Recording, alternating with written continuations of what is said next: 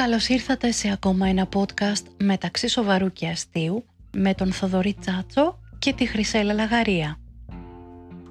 Ο σημερινός μας καλεσμένος γεννήθηκε στην Αθήνα το 1967. Πέρασε από σχολείο, πανεπιστήμιο, οδείο, στρατό για να καταλήξει με καθημερινή εκπομπή για 22 χρόνια στο ραδιόφωνο. Ξεκίνησε από το 902 αριστερά στα FM και στη συνέχεια βρέθηκε στον Μελωδία FM, εκεί όπου τον μάθαμε και περισσότεροι. Μάλιστα υπήρξε και διευθυντής του Μελωδία για 10 χρόνια από το 2000 ως το 2010. Ο συγκεκριμένος άνθρωπος γράφει πολλά και με πολλούς τρόπους. Το 1999 εκδίδεται το πρώτο του βιβλίο με τίτλο «Ζει το κορίτσι του Fruit Punch». Πρόκειται για μια συλλογή διηγημάτων που κυκλοφορεί από τις εκδόσεις Κέδρος. Το 2004 κυκλοφορεί το δεύτερο του βιβλίο «Τα Κέρματα». Πρόκειται για χρονογραφήματα αλλά και κείμενα που έχουν γραφτεί από τον ίδιο και έχουν δημοσιευθεί για αρκετά χρόνια στο περιοδικό Μετρό και στην καθημερινή της Κυριακής. Το βιβλίο αυτό μάλιστα προλογίζει και ο Λευτέρης Παπαδόπουλος και εκδίδεται από τον Ιαννό. Το 2011, 24 συναντήσεις δημιουργούν ένα βιβλίο που έχει τίτλο «Ο Θάνος και ο Μικρούτσικος» και πρόκειται για την αυτοβιογραφία του συνθέτη. Το 2012 κυκλοφορεί το βιβλίο του «Δημήτρης Μητροπάνος» χωρίς επίλογο από την Μήνος EMI. Οι άνθρωποι με τους οποίους έχει συνεργαστεί στιχουργικά είναι μερικά από τα μεγαλύτερα ονόματα του ελληνικού τραγουδιού. Θάνος Μικρούτσικος, Βασίλης Παπακονσταντίνου, Σοκράτης Μάλαμας, Χρήστος Θηβαίος, Θέμης Καραμουρατίδης, Νατάσα Μποφίλιου, Δημήτρης Μητροπάνος και πολλοί άλλοι. Μαζί με όλα αυτά βάλτε και μερικά σεμινάρια με αντικείμενο το ραδιόφωνο, το ελληνικό τραγούδι και το πολύ αγαπημένο δικό του και πολλών άλλων, το σεμινάριο στιχουργικής.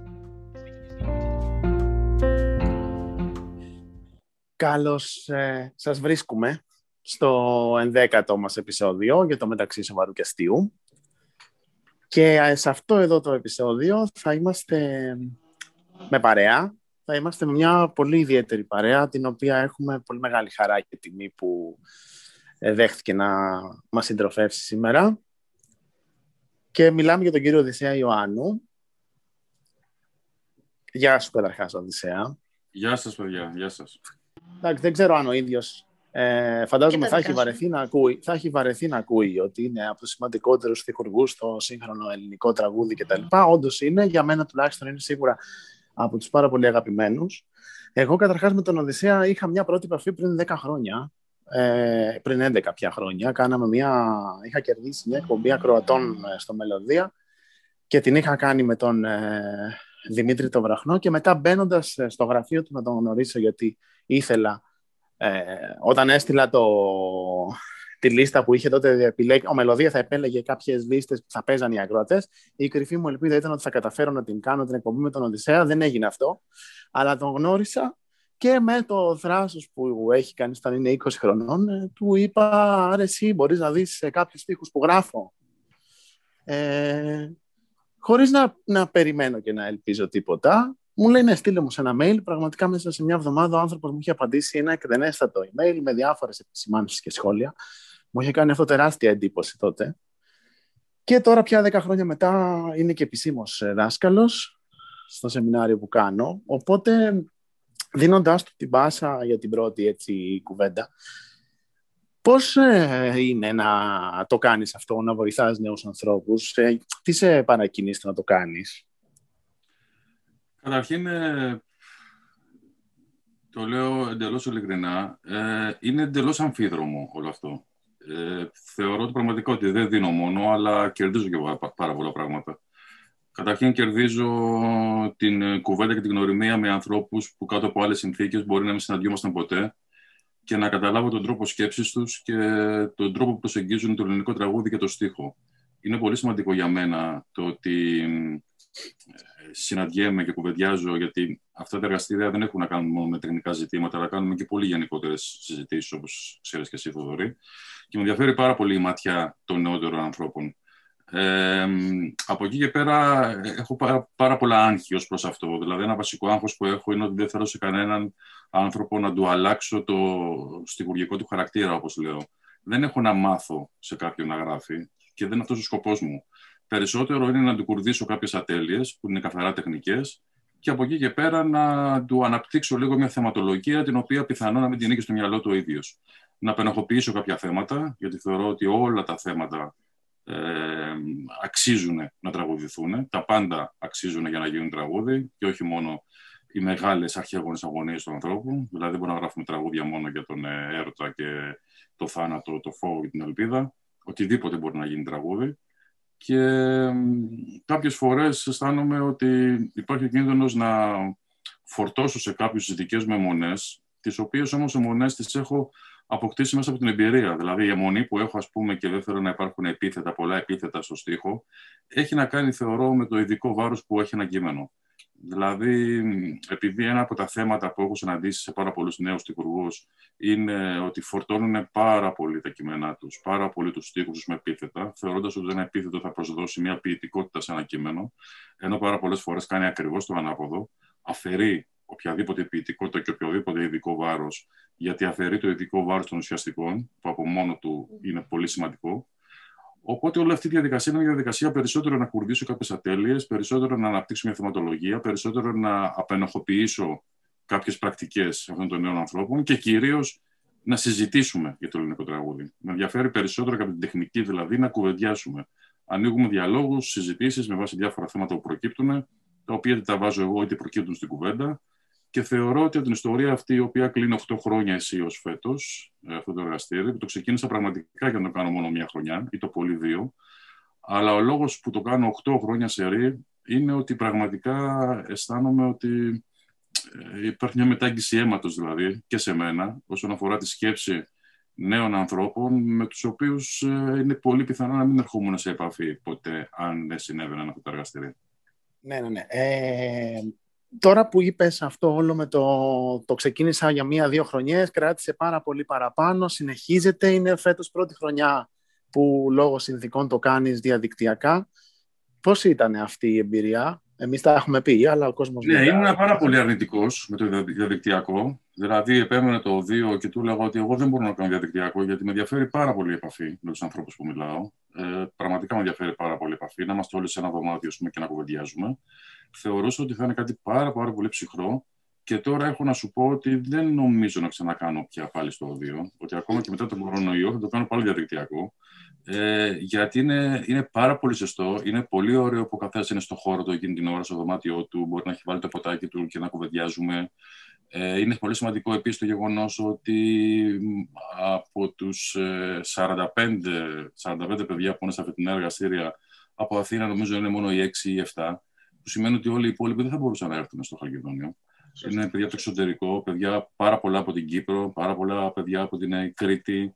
Οπότε αυτό που κερδίζεις ε, είναι καταρχήν η επαφή με ανθρώπους που δεν θα μπορούσαν ποτέ να έρθουν στο Χαλκιδόνιο και να έχουμε, να έχουμε μια φυσική επαφή. Αλλά είναι τελικά πολύ πιο ζεστό και έχουν αναπτυχθεί και σχέσεις μεταξύ των παιδιών πολύ ζεστές.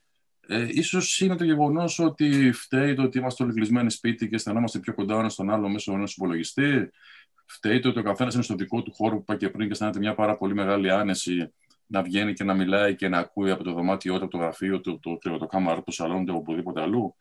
Είναι πολύ πιο ζεστό από όσο το φανταζόμουν. Δηλαδή, οι φόβοι που είχα πριν το κάνω τελικά ακυρώθηκαν όλοι και νομίζω ότι αυτό που είπα και πριν δεν νομίζω ότι θα το ξανακάνω. Άμα ξανακάνω, μπορεί να είναι μόνο ένα εργαστήρι μία μέρα μόνο στο Χαλκιδόνιο αλλά με έχει κερδίσει αυτή η διαδικασία.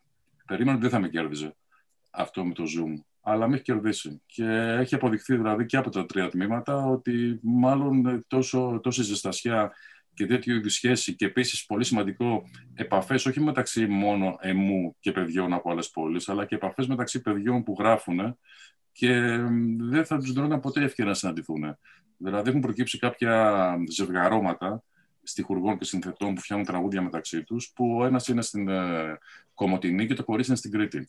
Αυτοί οι δύο πιθανόν να μην μπορούσαν να συναντηθούν. Το ότι μπορέσαν και συναντήθηκαν μέσα από το εργαστήριο αυτό, μέσα από το Zoom και τελικά έχουν φτιάξει ένα, ένα πυρήνα δημιουργίας, ένα δίδυμο που ένας γράφει στίχους και ο άλλος μουσική, νομίζω ότι ήταν τα μεγάλα κέρδη αυτού του εργαστηρίου. Πολύ σωστό και εγώ που είμαι εξωτερική παρατηρήτρια και ακούω με πόση ανυπομονησία περιμένει ο Θοδωρής κάθε εβδομάδα το, το σεμινάριο αυτό, νομίζω ότι ε, όλοι δεν θα νιώθουν ότι είναι αποκομμένοι ε, με αυτό. Ίσα ίσα μάλλον όντως, επειδή είναι και η φύση του σεμιναρίου τέτοια που έχει να κάνει με την έκφρασή μας, ίσως πραγματικά να βοηθάει παραπάνω. Ε, να ρωτήσω εγώ μια και ανέφερες πριν όλη αυτή τη, τη διαδικασία και το ψάξιμο σε σχέση με το ελληνικό τραγούδι. Ε, ήταν το έντεγνο ελληνικό τραγούδι ένας τρόπος να αρχίσουμε όσοι ήμασταν έτσι μικροί, έφηβοι, γύρω στο 90, 94, 95, 96, ένα, ένα μέσο για να αρχίσουμε να το ανακαλύπτουμε και αυτό ε, ήταν οι δικές σου εκπομπές. Και δεν το, λέω, δεν το λέω γιατί είσαι εδώ, το λέω σε πολύ κόσμο που το ξέρει ήδη. Μπορώ αργότερα να με επιβεβαιώσω αυτό, αλλά ε, έχω πάντα την απορία ζώντας και σε μια περίοδο που έχουμε μπει πολύ στις streaming πλατφόρμες που ακούμε μουσική μέσα από άλλα κανάλια διαφορετικά. Υπάρχει, τώρα είναι πολύ βαριά και γενική ερώτηση αυτή ίσως, αλλά υπάρχει πια έντεχνο ελληνικό τραγούδι; Ε, νομίζω ότι υπάρχει. Δηλαδή δεν έχει να κάνει με την πλατφόρμα αυτό, ούτε με τον τρόπο με τον οποίο ακούμε μουσική, ούτε με το αν το ραδιόφωνο γίνει playlist. Ε, γιατί εσύ αναφέρεσαι στην πρωτογενή δημιουργία, που είναι το σημαντικό. Αν γράφονται τραγούδια που έχουν ένα συγκεκριμένο κώδικα και οι αναφορές τους, οι μουσικές, οι θεματολογικές, οι μορφολογικές και να πω και κάτι πιο βαρύ ακόμα και οι ηθικές, ε, είναι αναφορές οι οποίες έρχονται από κάποιες συγκεκριμένες πηγές. Και οι πηγές είναι οι πολύ μεγάλες συνθέτες μας από το λαϊκό τραγούδι, δηλαδή από το Τσιτσάνι και μετά, μέχρι τους έντεγνου και τους λαϊκούς. Κοίταξε να δεις, αυτή είναι μια πολύ παρεξηγήσιμη έννοια, αλλά εγώ θεωρώ ότι δεν θα πω τη λέξη διαχωρισμοί, αλλά ότι υπάρχουν άλλοι κώδικες, διαφορετικοί κώδικες έκφρασης στο τραγούδι, σαφώς και υπάρχουν και πάντα υπήρχαν. Ο Χατζηδάκης ε, διαχώρισε το έντεχνο ε, με βάση το λόγο του, με βάση το στίχο. Ο Θοδωράκης το διαχώρισε με βάση τη μουσική. Ότι οι έντεχνοι ήταν σπουδαγμένη μουσική, είχαν σπουδάσει δυτική μουσική, οι πιο πολλοί πιανίστες και κάποιοι βιολί. Και αυτό το πράγμα δεν μπορεί να αρνηθεί κάποιος ότι στη δημιουργία φαίνεται. Φαίνεται. Υπάρχουν δηλαδή πάρα πολλές εισαγωγές λαϊκών τραγουδιών που έχει γράψει ο Ξαρχάκος, για παράδειγμα, που το μπουζούκι, αυτό που παίζει στην εισαγωγή, φωνάζει από μακριά ότι είναι μια εισαγωγή που είναι γραμμένη σε πιάνο από ένα σπουδασμένο, σπουδαγμένο πιανίστα. Φωνάζει. Είναι πολύ διαφορετικές οι εισαγωγές του Ζαμπέτα ή του Άκη Πάνου από τις εισαγωγές και τα μουσικά μέρη που είχε ο Ξαρχάκος. Και το Ξαρχάκος έγραφε την γέφυρα του μπουζουκιού και την εισαγωγή στο, στο πιάνο. Φαίνεται ότι είναι γραμμένη σε άλλο όργανο και μετά την έβαινε μπουζουξίε. Άρα λοιπόν υπάρχουν δια, κάποιες διαφοροποιήσεις όσον αφορά το έντονο τραγούδι, ότι είναι δηλαδή γράφτηκε ως λαϊκό τραγούδι, μαζικό λαϊκό οικείο τραγούδι από ανθρώπους με αρκετά δυνατές σπουδές στη δυτική μουσική και κυρίως στο πιάνο. Και ο Χατζηδάκης όσον αφορά το λόγο, που όταν ο Χατζηδάκης μιλούσε για λόγο, στην ουσία μιλούσε για ήθος. Το ήθος που φέρει ο λόγος, ο δημόσιος λόγος ότι θα πρέπει να αισθάνεσαι ανά πάσα στιγμή την ευθύνη γράφοντας, γιατί είναι δημόσιος λόγος το τραγούδι. Όσο και αν δεν είναι, εγώ θεωρώ δηλαδή ότι όσο και αν πρέπει να το βλέπουμε και λίγο ως χαρά, ως φαν, αυτό λέω και στα παιδιά, να χαίρεστε όταν γράφετε, δεν πρέπει ποτέ να ξεχνάμε ότι είναι και δημόσιος λόγος, που αυτός φέρει ευθύνη. Από εκεί και πέρα, σαφώς θα μπορούσε να πει κάποιος, γιατί όλες οι κατηγοριοποιήσεις, στα ακραία παραδείγματά τους, σαφώς και καταργούνται. Δηλαδή, σαφώς θα μπορούσε να μου πει κάποιος ότι το τάδε έντεγνο τραγούδι, το τάδε έντεγνο συνθέτη είναι πολύ βαρετό και πολύ χειρότερο ως κατασκευή από το καλύτερο τραγούδι ενός ε, το λένε, συνθέτη τραγουδιών πίστας. Φυσικά και συμβαίνει αυτό. Δεν είναι ατάλλαντοι άνθρωποι. Για κάποιο λόγο υπάρχουν ακόμα. Δηλαδή, υπάρχουν μελωδίες σε λαϊκά τραγούδια πίστας που είναι πάρα πολύ καλές. Τις έχω ζηλέψει. Αυτό όμως δεν αναιρεί το ότι πάντα το ελληνικό τραγούδι πορεύτηκε με δύο ας πούμε παράλληλους πολιτισμούς και συνεχίζει να πορεύεται. Και ο λόγος που έγινε αυτό είναι ότι είμαστε μια χώρα που ζήσαμε μια πολύ ταραγμένη περίοδο. Η πιο μεγάλη ειρηνική περίοδος που έχουμε ζήσει είναι αυτή που ζούμε τώρα, από το 1974 και μετά. Δεν υπήρξαν ποτέ στην Ελλάδα, στη σύγχρονη ιστορία μας, 50 χρόνια ηρεμίας και ειρήνης, είτε ειρήνης όσον αφορά τον πόλεμο, είτε κάποιο είδους κοινωνικής ειρήνης. Οπότε όταν έχουμε πολύ ταραγμένη ιστορία, το τραγούδι και η τέχνη καλείται να πάρει θέση. Όταν καλείται να πάρει θέση το τραγούδι και η τέχνη σε κάποια γεγονότα, όχι με την έννοια την καθαρά πολιτική, αλλά ακόμα και με την έννοια του αισθήματος και του ήθους, αυτό αναγκαστικά δημιουργεί διαχωρισμούς. Μια κοινωνία που είναι χωρισμένη, σαφώς και η τέχνη θα είναι χωρισμένη. Στο ποιον από τους δύο εκφράζει, ποιο ήθος εκφράζει. Αν με ρωτάς αν θα ήθελα κάποτε τα πράγματα να γίνουν ένα, θα σου έλεγα πολύ ωραία, μακάρι. Αλλά είναι πάρα πολύ δύσκολο τα πράγματα να γίνουν ένα, αν δεν γίνουν ένα και στην κοινωνία μας. Όσο η κοινωνία μας είναι χωρισμένη και διχασμένη με αυτόν τον τρόπο, και δικαίως, γιατί υπάρχουν φοβερές αδικίες, μια δημοκρατία η οποία μόνο δημοκρατία δεν είναι, είναι πολύ λογικό και η τέχνη να παίρνει θέση ή να μην παίρνει θέση.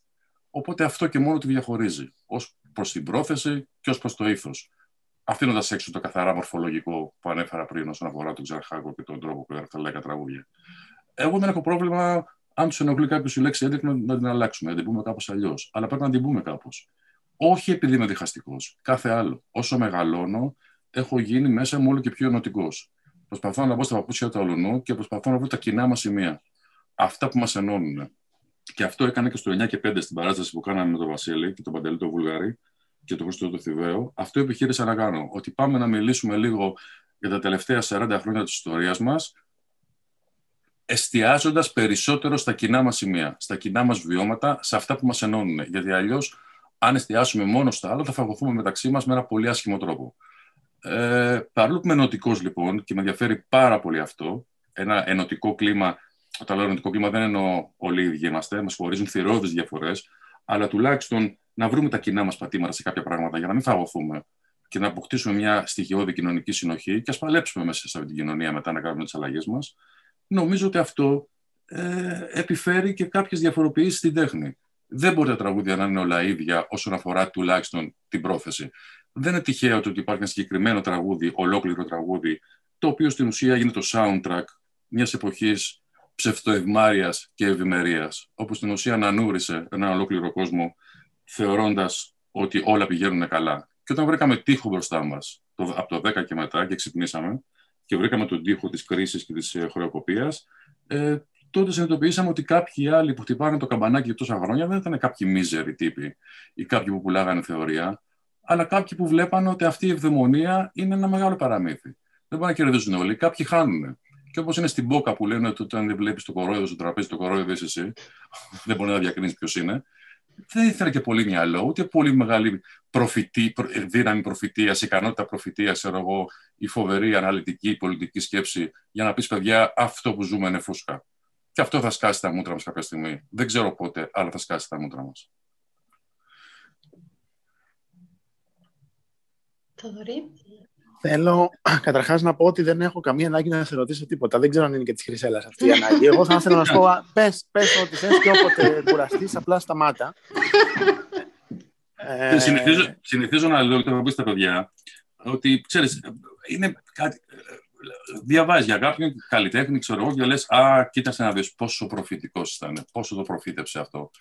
Ε, το οποίο το έχω ακούσει και εγώ, ας πούμε, το τραγούδι Οι μέρες που δικάζουν, που ναι. βγήκε το 2004. Το 2004, να σας θυμίσω, ότι ήταν μια εποχή που ήμασταν ε, ο πιο ευτυχισμένο λαός του ναι, κόσμου. Ναι, Όλοι, όλα πηγαίνανε πρίμα, λεφτά, ε, χρηματιστήριο, ε, Ολυμπιακοί αγώνες, πήραμε το Euro, πήραμε το μπάσκετ, πήραμε το Eurovision, ακόμα και αυτό, όλα κτλ και γράφω ένα τραγούδι ότι παιδιά, προσέξτε, γιατί αυτά τα λεφτά δεν είναι δικά μας και κάποια στιγμή θα, τρώμε, θα χτυπάμε το κεφάλι μα στον τοίχο.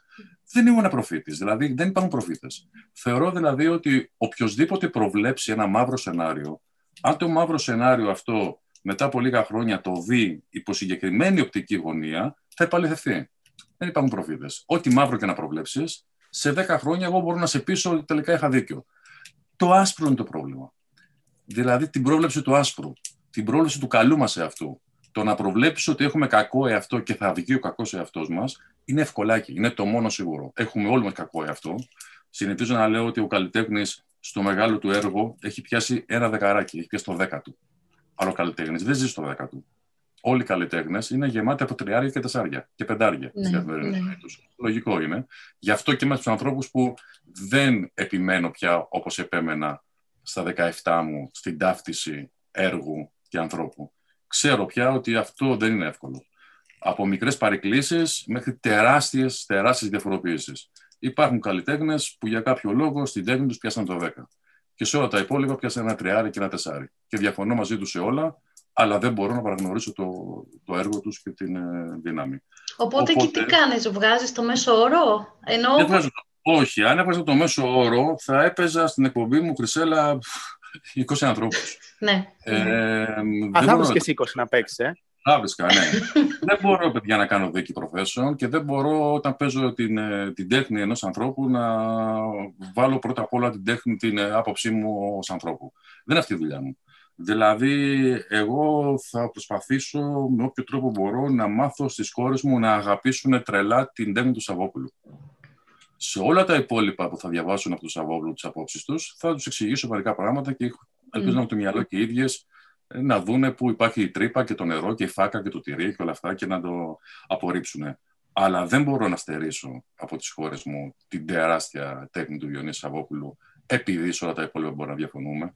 Ε, Δυστυχώς ή ευτυχώς το ιδανικό, το δέον μπορεί να ήταν το άλλο, αυτή η ταύτιση. Αλλά ξέρεις τι, η ταύτιση πάλι μέχρι ποιο σημείο γίνεται ταύτιση. Δηλαδή, ε, αγαπάς έναν καλλιτέχνη και έναν άνθρωπο. Σε ένα πολύ συγκεκριμένο πολιτικό ή κοινωνικό ζήτημα, πολύ ωραία διαφωνείτε στις πόσες διαφωνίες σου ε, τον Είναι το όριό σου. Ναι. Πού είναι το ακριβώς. Πού είναι το όριό σου δηλαδή; Στη διαφορά για την παιδεία, στη διαφορά για τον κορονοϊό, στη διαφορά για, την, ε, για τις συντάξεις, στη διαφορά για ποιο πράγμα είναι. Δεν μιλάω όταν η διαφορά πηγαίνει σε θέματα πολύ σημαντικά, το είδαμε και αυτό, σε ή θέματα πράξεις, φασισμός, δημοκρατία. Ναι. Δεν πάμε εκεί. Ναι. Είπαμε καλλιτέχνες δηλαδή να βγαίνουν ανοιχτά και να υπερασπίζονται τη Χρυσή Αυγή. Δεν μιλάω τώρα για τα ακραία παραδείγματα. Ναι. Στα υπόλοιπα παραδείγματα, πού είναι το όριο δηλαδή να αποκαθιλώσεις έναν άνθρωπο και μέχρι πότε θα τον μαστιγώνει ή θα προσπαθείς να τον βάλεις στα δικά σου παπούτσια και στις δικές σου 100% στα δικά σου κουτάκια θεωριών και ιδεολογίας. Οπότε επειδή αυτό ε, δεν συμβαίνει, ε, αρκετές φορές δεν συμβαίνει αυτή η ταύτιση έργου με ανθρώπου, θεωρώ ότι δεν κερδίζεις τίποτα αν στερήσεις από τον εαυτό σου την ομορφιά της τέχνης του. Μπορείς να είσαι πραγματικά ένας άνθρωπος ο οποίος κερδίζει πάρα πολλά από την ομορφιά της τέχνης του και αφήνεις στην άκρη όλα τα υπόλοιπά του. Το λέω με την έννοια ότι φαντάσου πώς θα ήταν ο κόσμος αν προωθούσαμε τραγούδια και καλλιτέχνες που συμφωνούσαμε μαζί τους ιδεολογικά, αλλά ήταν μέτριοι καλλιτέχνες. Ποιος θα βοηθούσε αυτό; Ναι, και, και σκέφτομαι. Και σκέφτομαι και τι βάρος θα φορτώναμε στους ίδιους. Δηλαδή σκέφτομαι ότι απλώς αν, αν, αν μπορούσαν να το ξέρουν δηλαδή με κάποιο τρόπο, φαντάζομαι βάζοντας τον εαυτό μου για παράδειγμα στη θέση ενός καλλιτέχνη ότι πάντα πρέπει να τα καταφέρνω έτσι ώστε πάντα να είναι οι άνθρωποι ευχαριστημένοι με αυτά που λέω και σκέφτομαι για να αγαπιέται και η τέχνη μου όπως Μπράβο, την κάνω. Έβαλες τώρα ένα μεγάλο θέμα που λέγεται ομοιρία. Υπάρχουν πάρα πολλοί καλλιτέχνες οι οποίοι είναι όμοιροι του κοινού τους ναι. Έχουν φτιάξει, και μιλάω και για τους έντεχνους βέβαια, έχουν φτιάξει ένα κοινό παύλα πελάτες και επειδή, επειδή πρέπει να έχει ο πελάτης πάντα δίκιο, ε, τους δίνουν αυτά που περιμένουν από αυτούς. Αυτό είναι μια μεγάλη παγίδα όμως, μια μεγάλη ομοιρία. Εγώ ναι. συνηθίζω να λέω ότι για να αισθανθώ απόλυτα ελεύθερο στη ζωή μου, γιατί η ελευθερία για μένα είναι η πρώτη αξία, πάνω από όλες, ε, θέλω να αισθάνομαι ότι είμαι ελεύθερος να απογοητεύσω τους πάντες ανά πάσα στιγμή αν αισθάνομαι ότι δεν έχω την ελευθερία να σε απογοητεύσω, δεν αισθάνομαι καθόλου ελεύθερος. Μπορεί να μην το κάνω ποτέ, αλλά θέλω να αισθάνομαι ότι μπορώ. Πήγε και ανάποδα βέβαια. αυτή η ομοιρία ισχύει και την έχουμε δει και τη βλέπουμε και αυτό φαίνεται, είναι πολύ εύκολο να το δεις στις επιλογές που κάνουν ορισμένοι καλλιτέχνες ε, στο τι θα τραγουδήσουν, πιανού τους στίχους, πιανού τη μουσική. Απλά νιώθω από την πλευρά του ακροατή, της ακροάτριας, ότι πηγαίνει και ανάποδα. Δηλαδή, έχουμε υπάρξει και εμείς όμοιροι του ό,τι βγάλει αυτός ο καλλιτέχνης πρέπει να, να τα ακούσουμε. Γιατί Ακριβώς. είναι Ακριβώς. αυτός και τον ακούμε και τον αγαπάμε και δεν πειράζει. Και δεν καταλάβα ποτέ γιατί να, να πειράζει να μην μας αρέσει μια φορά κάτι από τον ίδιο άνθρωπο που έχουμε λατρέψει, έχουμε αγοράσει τους δίσκους, το έχουμε φωνάξει στις συναυλίες του. Φυσικά, φυσικά και δεν πειράζει. Φυσικά και δεν πειράζει και επίσης ο φανατισμός, ένας άρρωστος φανατισμός γιατί υπάρχουν κάποιοι καλλιτέχνες που έχουν ένα πυρήνα κοινού, όχι το κοινό τους, το οποίο είναι τρομερά φανατικό και ένας φανατισμός ο οποίος δεν συνάδει καθόλου με αυτό που λέμε αγάπη για την τέχνη. Δηλαδή, πραγματικά δεν καταλαβαίνω πώ ένας άνθρωπος ο οποίος μιλάει με πολύ χιδέα λόγια και βρίζει έναν άλλον, αγαπάει στην ουσία και αυτόν που δηλώνεται αγαπάει. Και θα σας δώσω ένα παράδειγμα. Ε, η αλήθεια είναι ότι εγώ σοκαρίστηκα λιγάκι, που παρόλο που δεν σοκάρομαι εύκολα πια από τους ανθρώπους, σοκαρίστηκα με το φοβερό bullying, γιατί για bullying μιλάμε, που έφαγα, έφαγε με το τραγουδάκι, όχι προσωπικά εγώ, όταν βγάλαμε ως πρώτο τραγούδι του κοινού δίσκου με το Μάλαμα και την Ποφίλιου, που οι πιο πολλοί λέγανε και κοιτάξτε να δείτε, μην βγάλετε το ντουέτο. Ε, βγάλετε χωριστά ένα της Μποφίλιο, ένα του Μάλαμα. Και εγώ με το θέμα επιμέναμε ότι θα βγάλουμε το ντουέτο. Ε, το bullying που δέχτηκε το τραγούδι αυτό στο ίντερνετ από φανατικό κοινό και κυρίως του, του Μάλαμα. Του Μάλαμα, ναι. ναι. Ε, ήταν σοκαριστικό για μένα. Και αν έμεινα εγώ λίγο στο απειρόβλητο, έμεινα επειδή ήμουν ήδη συνεργάτης του Μάλαμα και τα λόγια με τα οποία, ε, τα σχόλια που γράφανε κάποιοι από κάτω από το, στο, στο κομμάτι στο YouTube ε, και οι χαρακτηρισμοί για την Ατάσα ήταν σοκαριστικοί, σοκαριστικοί από ανθρώπους που δηλώνουν ότι έχουν ένα άλλο ήθος, ότι αγαπάνε το Σοκράτη Μάλαμα και τα τραγούδια του. Και λες με δουλεύεις. Εσύ που σε αυτό το ήθο, ας πούμε, υποτίθεται ότι σε αυτό το ήθο και ένα διαφορετικό ήθο, αφού έχεις καταλάβει ποιος είναι ο Σοκράτης και τι είναι ο Σοκράτης Μάλαμα και τα τραγούδια του, Πώς εκφράζεις έτσι για ένα κορίτσι το οποίο, OK, okay, δεν σου αρέσει το τραγούδια της. Πολύ ωραία. Αλλά μιλάμε για μίσος. Μιλάμε για μαχαίρια ασύλληπτα. Εκεί σηκώνεις τα χέρια ψηλά. Λες, παιδιά, δεν αγαπάτε τη μουσική. Δεν αγαπάτε τίποτα. Ούτε τα άντερά σας. Έχετε πάρει κάτι πάρα πολύ στραβά και πολύ λάθος. Ναι, ναι. Αυτό, Οδυσσέα, αυτό, αυτό, το, αυτό το κοινό υπάρχει. Συμφωνώ σε 100% σε αυτό που λες. Αυτό το κοινό που κάνει αυτό το bullying με αυτούς τους χαρακτηρισμούς, πιστεύω ότι υπάρχει; Δηλαδή θέλω να πω ότι αν είναι πόσο, πόσο υπάρχει και πόσο, πόσο, δηλαδή οι ίδιοι άνθρωποι πριν 15 χρόνια που δεν θα ήταν εύκολο να γράψουν ε, όλα αυτά που γράφουν στο YouTube οτιδήποτε, ναι. τα πιστεύανε και δεν τα γράφανε ή, ή, δηλαδή θέλω να πω πόση αλήθεια Υπάρχουν υπάρχει δύο πράγματα στην ερώτηση. Υπάρχουν δύο πράγματα στην ερώτησή σου. Ο ένας, το ένα είναι ότι θεωρώ ότι το ίντερνετ ε, μας, έκανε, μας ανάγκασε να κρυφακούσουμε αυτά που λέγανε για μας τις παρέες. Okay. Αλλά δεν μπορούσαμε να είμαστε στις παρέες. Ε, ω ένα σημείο. Από εκεί και πέρα όμως, το ξέρουμε όλοι μας ότι όταν είσαι απομονωμένος σε ένα γραφείο, σε ένα πληκτρολόγιο, σαφώς γίνεσαι πολύ πιο aggressive από όσο θα ήσουν σε, ένα, σε μια face-to-face συζήτηση. Το ξέρουμε αυτό. Η μοναξιά και το πληκτρολόγιο σε κάνει να είσαι πολύ πιο επιθετικός από όσο πραγματικά είσαι. Ότι βγάζει μια επιθετικότητα παραπάνω. Αν δηλαδή είμαστε σε ένα τραπέζι τέσσερις άνθρωποι και κουβεντιάζαμε και ήταν και ο Σοκράτης και η Νατάσα μαζί, δεν θα τις μιλάγαν έτσι. Προφανώς. Mm. Αλλά το πληκτρολόγιο. Αλλά θα θέλανε όμως να τις μιλήσουν έτσι, λες. Θέλω να πιστεύω πως όχι. Τόσο πολύ όχι, δεν θα θέλανε. Αυτό λέω. Υπάρχει ένα, μια ποσόστοση. Ότι θα ήταν αρνητικοί, αλλά δεν θα είχαν λόγο να τη βρίσουν. Mm-hmm. Το πληκτρολόγιο και τα social media και η ανωνυμία πολλές φορές, γιατί τα πιο πολλά ήταν ανώνυμα, ε, ενώ με ψευδόνυμο, Συνήθω στο YouTube. Σε, ναι. σε σπρώχνεις να γίνεις πάρα πολύ aggressive και να δικήσει και τον εαυτό σου τον ίδιο. Γιατί στην ουσία δεν είσαι τόσο επιθετικός με τους ανθρώπους. Mm. Το πληκτρολόγιο σου το βγάζει αυτό. Ε, επίσης, ειδικά στο YouTube, γιατί το YouTube ε, εγώ το παρακολουθώ πάρα πολύ, πάντα με εντυπωσιάζει. Πολύ σπάνια με έχει εντυπωσιάσει θετικά το YouTube, με σχόλια. Δηλαδή είναι, είναι απίστευτο, είναι πολύ χειρότερα τα σχόλια και και από το Facebook και από οποιοδήποτε άλλο μέρος μέσα στο YouTube, γιατί ναι. είναι και όλα ανώνυμα τα περισσότερα. Το ε... μόνο που με παρηγορεί είναι ότι τα τραγούδια έχουν τόση δύναμη από, μόνοι, από μόνα τους. Ναι, ναι. Που στο πέρασμα των χρόνων δεν θα μείνει κανένα από τα σχόλια αυτά. Και δεν θα μείνει κανένα ούτε, ούτε, ούτε από τα θετικά σχόλια, αν το τραγούδι είναι κακό. Το τραγούδι έχει πάρα πολύ μεγάλη δύναμη ή δεν έχει. Όλα αυτά στον χρόνο τα ακυρώνει και τα εξαφανίζει τελείως. Αν το ντουέτο αυτό του Σοκράτη με την Ατάσα σε 4-5 χρόνια ε, αρχίζει να ακούγεται και είναι ένα αγαπημένο τραγούδι, που ήδη είναι αγαπημένο τραγούδι σε αρκετού, ε, αυτά τα σχόλια δεν παίζουν κανένα ρόλο. Δηλαδή, το τραγούδι έχει από μόνο του μια αφύπακτη δύναμη και μπορεί να εξαφανίσει στον χρόνο οποιοδήποτε σχόλιο, είτε θετικό, ε, είτε αρνητικό, είτε εγκομιαστικό. Ναι, σίγουρα. Απλώς πρέπει να, ο, ο, αν είσαι στην πλευρά των ανθρώπων που το βιώνουν, πρέπει να έχεις και τις κατάλληλες εφεδρείες δικές σου για να, για να ξέρεις ότι δεν πειράζει, τώρα γίνεται αυτό, μετά θα συμβεί το άλλο. Ναι, σαφώς. Θέλει μια φιλοσόφηση αυτό το πράγμα. Βεβαίως. Τι χρειάζεται. Βέβαια, όσο και να το έχεις φιλοσοφήσει, ε, πάντα θα στεναχωριέσαι να διαβάζεις κάτι το οποίο το θεωρείς πάρα πολύ άδικο. Ναι. Αλλά σαφώς με τα χρόνια, και επειδή έχουμε καταλάβει όλοι πώς δουλεύει το συστηματάκι αυτό, και ότι είναι ε, ένας βιότοπος που είναι ικανό να σου βγάλει το χειρότερο σου εαυτό, το, τα social media, ε, μαλακώνεις λίγο θεωρώντα αυτό που είπε ο Θοδωρή πριν, ότι τελικά ε, αυτό έγραψε, αλλά δεν αντιστοιχεί ακριβώς σε αυτό που είναι αυτός ο άνθρωπος. Του βγήκε ένας χειρότερος σε αυτό από αυτό που πραγματικά είναι.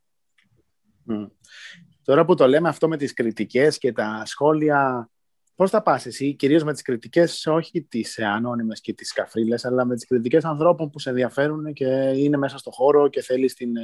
Και αν όχι τώρα, όταν ξεκινούσες ή οτιδήποτε, πώς θα πήγαινες με όλο αυτό; Κοίτα να δεις, όσο, όσο είσαι μικρός, ε, το μόνο που σε ενδιαφέρει είναι να ακούσεις ε, εγκόμια.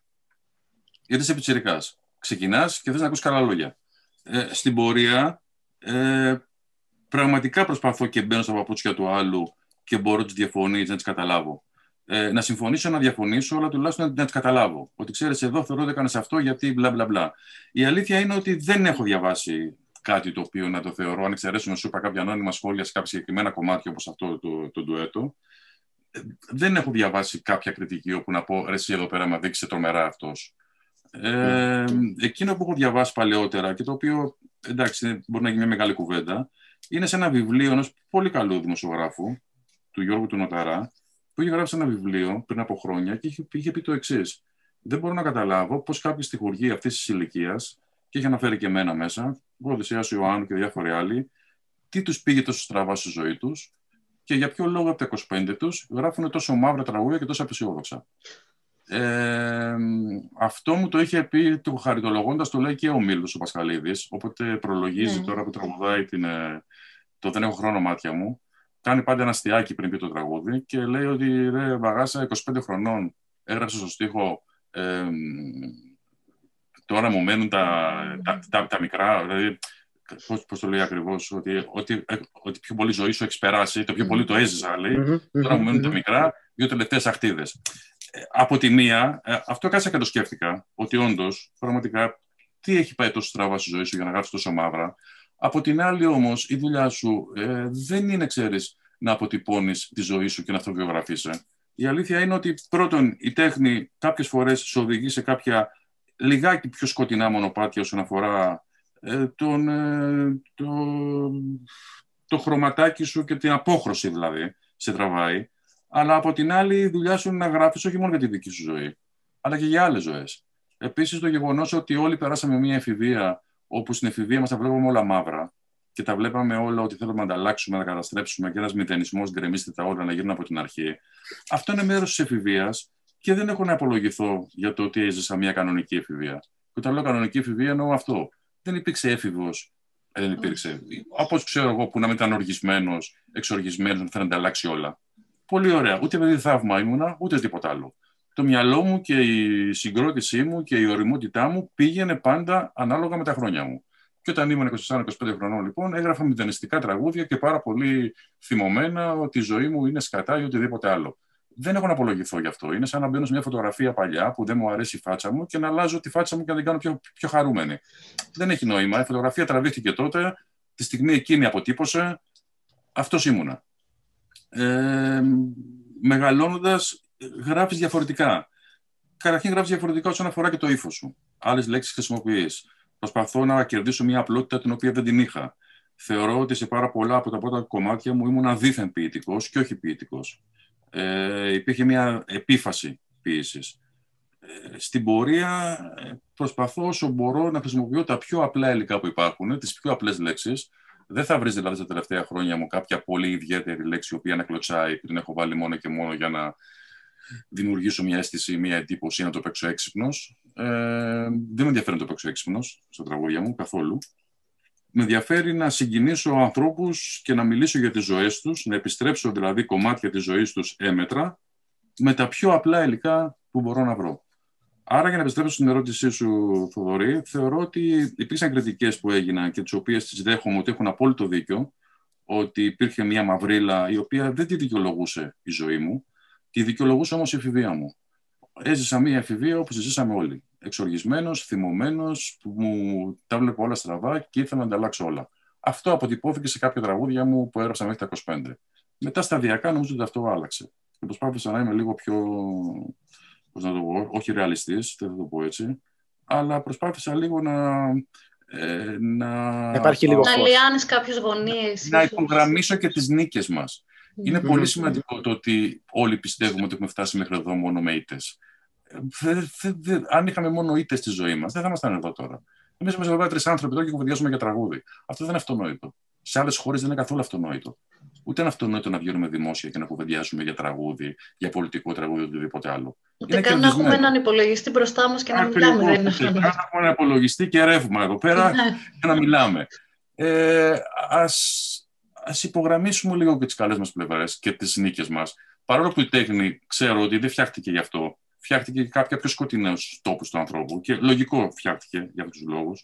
Αλλά από την άλλη, φτάνει σε ένα σημείο και λες ότι για να είμαι τον εαυτό μου τίμιος, θέλω λίγο να γράψω και για τις νίκες μου. Αν δεν σας πειράζει. Θέλω λίγο να σας πω ότι ξέρετε, έχουμε φτάσει εδώ πέρα και με νίκες. Όχι μόνο με ήττες.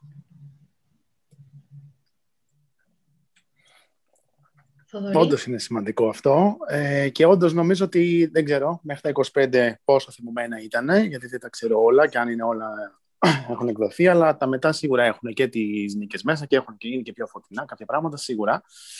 Ε, να πάμε λίγο στο. είπες κάτι στις προηγούμενες απαντήσεις, ανέφερες τις μέρες που δικάζουν και το ανέφερες για άλλο λόγο.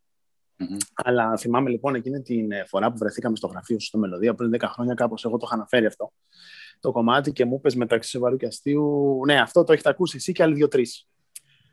Ναι. Ε, οπότε μ' άρεσε πάρα πολύ η άποψη που είχαμε συζητήσει σε αυτό το σεμινάριο περί αδικημένων τραγουδιών, να νιώθεις άσχημα που αυτό πήγε και εκείνο δεν πήγε. Θες να τη μοιραστείς μαζί μας και εδώ; Ναι, δεν νιώθω καθόλου άσχημα και καθόλου αδικημένος. Καθόλου αδικημένος όμως. Και δεν νιώθω αδικημένος πάρα πολύ απλά γιατί, όπως σας έλεγα και στο εργαστήρι, ε, υπάρχουν παιδιά που γράφουν πάρα, πάρα πολύ καλύτερα από μένα. Έχω διαβάσει δηλαδή ποίηματα πετσυρικάδων, ποίηματα 25χρονων και ποίηματα 30χρονων που είναι σπουδαία. Απλώς αυτοί δεν έχουν την τύχη, ο κώδικας τον οποίο χρησιμοποιούν, ε, να είναι μαζικός και οικείος. Ο κώδικας ο δικός τους, ένα βιβλίο τυπωμένο με ποίηματα, σε μια χώρα που δεν διαβάζει γενικώς, πόσο μάλλον ποίηση, στην πιο καλή περίπτωση είναι να πουλήσουν 200 κομμάτια και να τα ακούσουν το ποίημα, να διαβάσουν το ποίημα 300 άνθρωποι.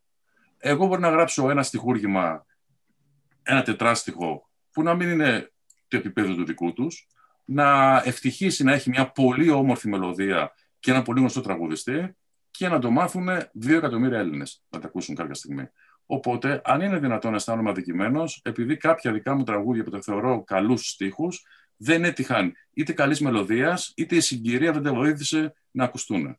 Το να γράψουμε 250 τραγούδια στη ζωή μας, ξέρω εγώ, και να ακουστούν στην εποχή τους στα 40 και να μείνουν τα 10, ε, είναι ένα κέρδος και έχει πάει πολύ μακρύτερα από όσο ονειρεύω στη ζωή σου, τουλάχιστον εγώ. Οπότε το μόνο που δεν αισθάνομαι είναι αδικία για κάποια πράγματα τα οποία. Και όταν αισθάνομαι αδικία εγώ, πώς να αισθανθεί, παραλαμβάνω, ένας 25 που έχει βγάλει ένα βιβλίο που έχει τρομερά δυνατά κείμενα μέσα και τα οποία στην πιο καλή περίπτωση θα τα μάθουν 1500 άνθρωποι. Ε... Όντως αυτό είναι πάρα πολύ σπουδαίο που λες και καλό είναι να τα ακούμε όσοι προσπαθούμε κάτι να σκαρώσουμε στο χαρτί ή οπουδήποτε αλλού. Πάνω σε αυτό να κάνω μια λίγο προβοκατόρικη ερώτηση. Ε, ε, ναι, όλα καλά αυτά που λέτε, αλλά δεν υπάρχει κανένας που ειδικά στο παρελθόν και τώρα ο, ακόμα ωστόσο που ρυθμίζει το ποιο τραγούδι θα ακούσουμε 50 φορές και 100 φορές τη μέρα έτσι ώστε να ε, αρχίσουμε τελικά να τα αγαπάμε, τελικά να το συνδέσουμε με πράγματα δικά μας και να το ανεβάσουμε εκεί που δεν θα το κάναμε από μόνοι μας. Δηλαδή, τις μέρες που δικάζουν, για παράδειγμα, εγώ το είχα πει στο Θοδωρή τότε γιατί ήταν, ε, ε, είχε τύχει να το συζητήσουμε και μου, μου είχε πει «Α, είσαι η τέταρτη σύμφωνα με τη συζήτηση που είχαμε κάνει». εγώ τις αγαπούσα πάρα πολύ. Ε, καταρχάς με κέρδιζε η αρχή τους γιατί είχε το, το πιάνο το οποίο είναι για ναι. μένα πολύ ε, ε, ε, απαραίτητο δομικό στοιχείο για να ξεκινήσω προσέχω τουλάχιστον ένα κομμάτι. Ε, μ' άρεσε ο στίχος, μ' άρεσε η μουσική, μ' άρεσε ο Βασίλης, μ' άρεσε η Χαρού, μ' άρεσε γενικά πολύ σαν τραγούδι, το είχα αγαπήσει πάρα πολύ. Ε, θέλω να πω όμως ότι δεν το άκουγα και πουθενά. Δηλαδή το αγάπησα γιατί αγόρασα το δίσκο, γιατί το βρήκα και το άκουγα.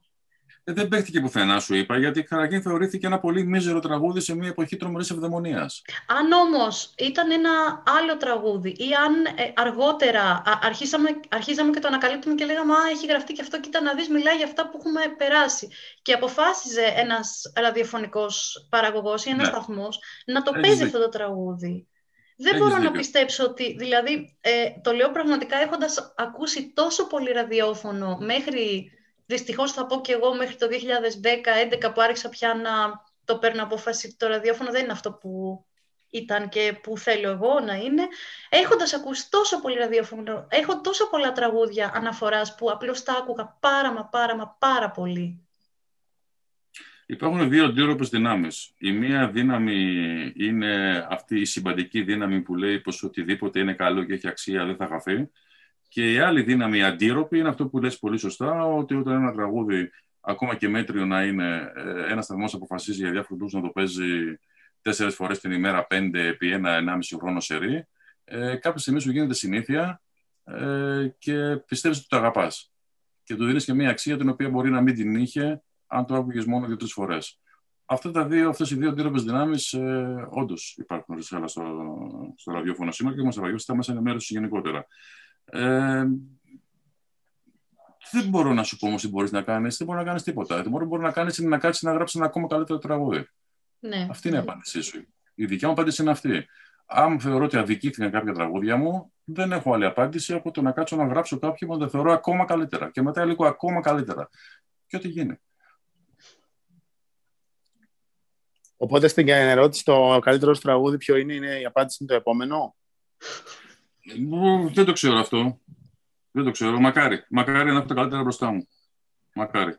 Αλλά επειδή δεν εξαρτάται μόνο από μένα, όπως σας έχω ξαναπεί, τα μεγάλα τραγούδια δεν εξαρτώνται από τους τοίχου. Εξαρτάται να πετύχεις και συνθέτες σε πολύ καλές στιγμές και πολύ ταλαντούχους για να τα αναδείξουν. Ε, ακόμα και αν θεωρήσουμε ότι οι πιο καλή στίχοι είναι μπροστά μου, δεν μπορώ να σου πω τα πιο καλά τραγούδια είναι μπροστά μου, γιατί δεν εξαρτάται μόνο από μένα. Εξαρτάται κατά ένα τεράστιο ποσοστό και από τη μελοποίησή τους.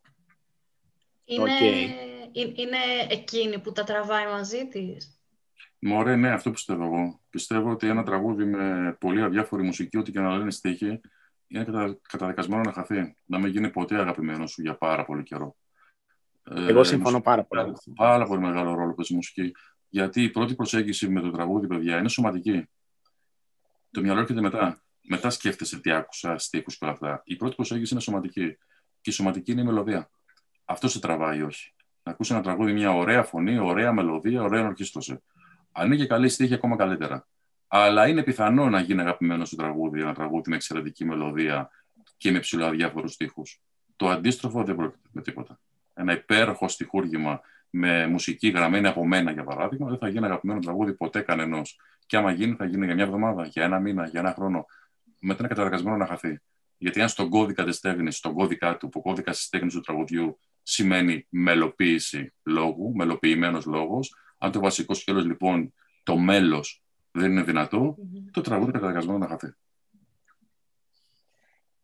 Να ρωτήσω εγώ κάτι. Για το επιτυχημένο, έτσι όπως τα συζητάμε, φαντάζομαι ότι το επιτυχημένο τραγούδι είναι αυτό που ακούστηκε από αρκετούς ή ακούστηκε για πολύ καιρό ή ακόμα καλύτερα ακούστηκε για πολύ καιρό από αρκετούς. Ωραία. Α πούμε ότι αυτό είναι επιτυχημένο τραγούδι. Το καλό τραγούδι ταυτίζεται με την επιτυχημένο τραγούδι. Θέλω να πω ένα, ένα τραγούδι, ρε παιδί μου. Κοίτα να δεις. Εγώ δεν θέλω να πάμε, στα, δεν θέλω να πάμε σε ακρότητες. Τι, τι σημαίνει ακρότητες; Δηλαδή, ένα τραγούδι το οποίο ξέρω εγώ το άκουσαν μόνο πέντε άνθρωποι και θεωρήσαν ότι ξέρεις είναι μπροστά από την εποχή του, δεν το κατάλαβε η εποχή μας κτλ. Είναι μια ακρότητα την οποία δεν τη δέχομαι. Ο ρόλος του καλλιτέχνη είναι να συνομιλεί με την εποχή του. Ο ρόλος μου είναι να συνομιλώ με την εποχή μου και με τους σύγχρονούς μου όχι να γράψω ένα τραγούδι που δεν θα αφορά καθόλου τους συγχρονού μου και να το ανακαλύψουν ε, μετά από τρεις γενιές, εγώ, τα εγγόνια της κόρη μου. Θέλω να συνομιλώ, να συνομιλώ με την εποχή μου. Θέλω να συνομιλώ με τους συγχρονού μου. Δεν, δεν με ενδιαφέρει μετά το θάνατό μου ποια τραγούδια θα αναδειχτούν και θα μιλήσουν για το μέλλον. Mm. Οπότε σε αυτό το θέμα πιστεύω ότι από τη μία ε, μην είμαστε πάρα πολύ ελιτίστες και θεωρούμε το πολύ δύσκολο και εκείνο που δεν καταλαβαίνει κανένας, ότι δεν, το, δεν το καταλαβαίνει κανένας γιατί όλη η κοινωνία είναι πίσω και εσύ μπροστά. Αυτό έχει ένα αλητισμό από μόνο του. Ναι. Από την άλλη, όσον αφορά το τι ακούγεται και το τι είναι καλό, πόσο καιρό έχεις να ακούσεις το δωρή στο ραδιόφωνο αξιοναστή. Τι σημαίνει αυτό, ότι ξαφνικά το αξιοναστή έγινε υποδέστερο έργο; Για κάποιους λόγους θα, παίξουν, θα παίξουν ε, τη δικαιοσύνη ή λιανοητέ ή κανένα δύο τραγούδια ακόμα από το δίσκο ή το μεγάλο ερωτικό σε καμία επέτειο. Δεν θα παίξει ποτέ. Αυτό όμω. Ακριβώς. Ακριβώς. Αν ε, πεθάνει κάποιο σε κάποια επέτειο. Αλλά αυτό όμως δεν θα ακυρώσει ποτέ ότι το άξονα είναι η κορονίδα του μουσικού πολιτισμού μας. Δεν έχει να κάνει με τις μεταδόσει. Και με κάποιο τρόπο είναι, είναι περασμένο στο DNA μας. Με κάποιο τρόπο δηλαδή θα τα ακούσει ένα σε ορισμένα χρόνια και θα καταλάβετε ότι εδώ μιλάμε για κάτι σπουδαίο. Μπορεί να μην το συγκινήσει όσο συγκινεί τη δική μου γενιά ή τις προηγούμενες γενιές, τις όμορες γενιές, σε αυτή την προηγούμενη γενιά από μένα δηλαδή. Και ίσως ευτυχώς, μακάρι οι νέες γενιές να βρουν και να τους ε, ε, ε, αναστατώνουν πιο σύγχρονα πράγματα και όχι γραμμένα πριν από 40 χρόνια και 50. Μακάρι να αποκτήσουν τους δικούς τους παρθενώνες δηλαδή και τα δικά τους αξιονεστή. Αλλά το γεγονός ότι δεν ακούγεται το αξιονεστή, ας πούμε. Ποιο αξιονεστή; Ε, εγώ έχω ακούσει στο ραδιόφωνο τη συνεφιασμένη Κυριακή του Ζιτσάνη, επίσης έχω να τα ακούσω χρόνια. Αλλά mm. τα μεγάλα τραγούδια, ξέρεις ποια είναι; Εκείνα που να τα ακούσεις χρόνια και όταν τα ακούσεις, αισθάνεσαι ότι η προηγούμενη φορά που το άκουσες ήταν χθες. Αν ακούσει το ραδιόφωνο τώρα στη Θοδωρία ή Χρυσέλα τη συνεχισμένη Κυριακή, που στην ουσία έχετε να τα ακούσετε, μπορεί και 4-5 χρόνια στο ραδιόφωνο, αν τα ακούσετε αύριο, αύριο τυχαία, θα πιστεύετε ότι η τελευταία φορά που τα ακούσατε ήταν πριν από 2-3 μέρες. Όχι πριν 5 χρόνια. Αυτό ναι. είναι δείγμα. Είναι κριτήριο του να... μεγάλου τραγουδιού. Για να το πω και με ίσως κάπως λίγο, πιο, λίγο διαφορετικά, είναι αυτά που δεν χρειάζεται καν να τα ξανακούσεις στην πραγματικότητα. Γιατί είναι, είναι μαζί. Τα φέρεις. Τα φέρεις, τα φέρεις, ε, βέβαια. Είναι μέσα και ποτέ να μην το ξανακούσεις, δηλαδή, τη συνεφιασμένη Κυριακή που είπες. Ακριβώς. Ε, συνεχίζει να υπάρχει. Συμφωνώ. Συμφωνώ απόλυτα. Δεν έχει ανάγκη δηλαδή της σύγχρονης μετάδοσης. Είναι τυχαίο ότι επίσης αυτά τα τραγούδια ε, θυμάσαι να τα τραγουδάς. Δηλαδή δεν, δεν ξεχνάς ποτέ τη μελωδία τους, το στίχο τους. Βέβαια, βέβαια. Και δεν τα ξεχνάς γιατί έχουν τα, τα, τα πρώτα υλικά τους, τα οποία φτιαχτήκαν, είναι πάρα πολύ δυνατά. Ναι. Και τα γράψανε συνθέτες στις κορυφαίες στιγμές τους. Ναι. Και αν βάλεις ναι. μαζί και το θέμα της συγκυρίας που γράφτηκαν και τη συγκυρία την οποία εκφράζουν, όπου και αυτός σου δημιουργεί μια συγκίνηση, ε, αυτό είναι κανόνα να μην το ξεχάσει ποτέ το τραγούδι αυτό. Αυτό που ίσως υπήρχε πίσω από την ερώτηση, πέρα από τα μεγάλα τραγούδια που ανεξαρτήτως συνθήκων είναι μεγάλα τραγούδια, αυτά που έγραψες εσύ ρε παιδί μου και δεν, δεν πήγανε έτσι όπως τα ήθελες ή οτιδήποτε, να μην mm. πάμε στο αν είναι αδικημένα ή όχι. Mm. Επειδή δεν πήγανε, αυτομάτως γίνονται κακά τραγούδια. Αυτό ρωτούσα στην πραγματικότητα. Λοιπόν, εγώ θα, θα σε πάω τελείως στα άκρα. Θα σου κάνω την εξής ερώτηση. Τι είναι το σημαντικότερο και ομορφότερο τραγούδι του κόσμου, πες ότι έχει γραφτεί ένα τραγούδι αντικειμενικά, το ομορφότερο τραγούδι του κόσμου, αν δεν το ακούσει ποτέ ούτε ένας άνθρωπος, τι είναι; Ανύπαρκτο. Άμπρα, είναι ένα τίποτα. Είναι ένα τίποτα. Οπότε, βέβαια το πήγα στα άκρα, για να καταλάβεις τι θέλω να πω. Okay. Ε, θεωρώ ότι υπάρχουν τραγούδια. Αλλά οι μέρες που, μέρες που δικάζουν για τέσσερις τουλάχιστον ανθρώπους είναι καλό τραγούδι. για τέσσερις ανθρώπους είναι ένα καλό τραγούδι. Και αν μετακούσουν άλλοι τέσσερις ε, σε δέκα χρόνια, μπορώ να το θεωρήσουν ένα αγαπημένο. Αλλά δεν είχε τις προδιαγραφές, ούτε η εποχή στην οποία βγήκε, για να κάνει την οποιαδήποτε κάθετη τομή στην ελληνική διαστρωμάτωση και να γίνει ένα αγαπημένο τραγούδι, ένα σουξέ, ας πούμε. Δεν θα μπορούσε mm. να γίνει. Από εκεί πέρα θα μου πεις, το σουξέ που ορίζεται στους 7.522 ανθρώπους που τα αγαπάνε; Στους 19.850, στο 1.320. Εντάξει, το καταλαβαίνεις, το μυρίζεις στον αέρα. Το μυρίζεις στον αέρα ναι, ένα τραγούδι που είναι πανεθνικό, το μυρίζεις. Δηλαδή την πριγκιπέσα τη μυρίζεις στον αέρα. Δεν, δεν περιμένεις νούμερα ότι ένα πανεθνικό τραγούδι που το αγάπησαν και οι μεν και οι δε και οι πάντες και όλη η ελληνική διαστρωμάτωση, η κοινωνική διαστρωμάτωση, το φωνάζει. Εσύ πώς συνδέεσαι με τα τραγούδια σου, όχι τα, μεγά, τα μεγάλα και τα... Γενικά, τη δισκογραφία σου. Τι σχέση έχεις μαζί της, την βάζεις, την ακούς, την παρακολουθείς; Ποτέ, ποτέ, ποτέ, ποτέ, Η μόνη φορά που έχω ακούσει τραγούδια μου, η μόνη φορά που τα ακούω, ήταν τελειώνουμε το master και κάθομαι για ακούω μια φορά το master. Το τελικό master, μήπως τυχόν έχω κάποιες παρατηρήσεις. Ποτέ δεν θα βάλω δίσκο μου να ακούσω, ποτέ, ούτε θα πει στα παιδιά μου, ουδέποτε. Τα παιδιά μου, ό,τι τραγούδια δικά μου ξέρουν, είναι αυτά που παίζει το ραδιόφωνο. Ε, όταν μεγαλώσουν, αν αποφασίσουν μόνα τους, εδώ είναι της δισκογραφία μου, παιδιά. Αυτά έχω γράψει, ξέρω εγώ. Πάρτε, ακούστε τα. Δεν τους επιβάλλω τίποτα άλλο. Και δεν έχω καμία σχέση μαζί τους με την έννοια ότι τα θεωρώ ότι όλα είναι παρελθόν. Ε, άμα κάτσουμε να, να ακούσω ένα δίσκο μου ολόκληρο, ένα τραγούδι μου, ε, αισθάνομαι ότι κάνω ταμείο. Και είναι mm. το χειρότερο για μένα το να κάνω ταμείο. Δεν με ενδιαφέρει καθόλου να κάνω ταμείο. Θέλω να πιστεύω ότι τα καλύτερα είναι μπροστά μου. Αυτά είναι παρελθόν και μάλιστα πάρα πολλά τα θεωρώ και τρομερά μακρινό παρελθόν, σαν να έχει γράψει ένας άλλος. Ε, δεν, δεν, δεν με αφορά. Δεν θα σου πω ότι νιώθω άσχημα όταν τα ακούω σε μια συναυλία ένα τραγούδι, αλλή μόνο, που κάποτε ήμουν τόσο ενοχικός, ήμουν και λίγο μίζερος. Ε, είναι μιζέρια αυτό να μην το χαίρεσαι. Απλώς είναι μιζέρια να μην χαίρεσαι ένα τραγούδι σου, να ακούγεται και να τραγουδίσει σε μια συναυλία, αλλά είναι μεγάλη ηλικιότητα να το πάρεις μαζί σου φεύγοντας. Είσαι πολύ χαζός να το πάρεις φεύγοντας μαζί σου. Δεν υπάρχει. Υπάρχει τη στιγμή εκείνη που τραγουδιέται στη σκηνή και δονείται ο κόσμος και το τραγουδάει. Εκείνη τη στιγμή να το χαίρεσαι. Δεν το χαρίσει κανένας. Να το χαίρεσαι. Μια χαρά. Αν το πάρεις μαζί σου φεύγοντας, δηλαδή να ξυπνήσεις το επόμενο πρωί για να πεις Μεγάλε, τι έγινε χθες; Πω, τι τραγουδάρα έγραψες, είσαι τελώς ηλίθιος. Αν αφιλοσόφητος, το κάνω πιο χοντρό δηλαδή. Είσαι χαζός. Δεν υπάρχει εκείνη τη στιγμή. Το, το τραγούδι υπάρχει τη στιγμή που το άκουσες και το τραγούδι όλος ο κόσμος. Την επόμενη μέρα το πρωί που τρέχεις για να πληρώσεις τα χρέη σου, το, τα έτσι σου κτλ., δεν υπάρχει. Πώς είναι η εμπειρία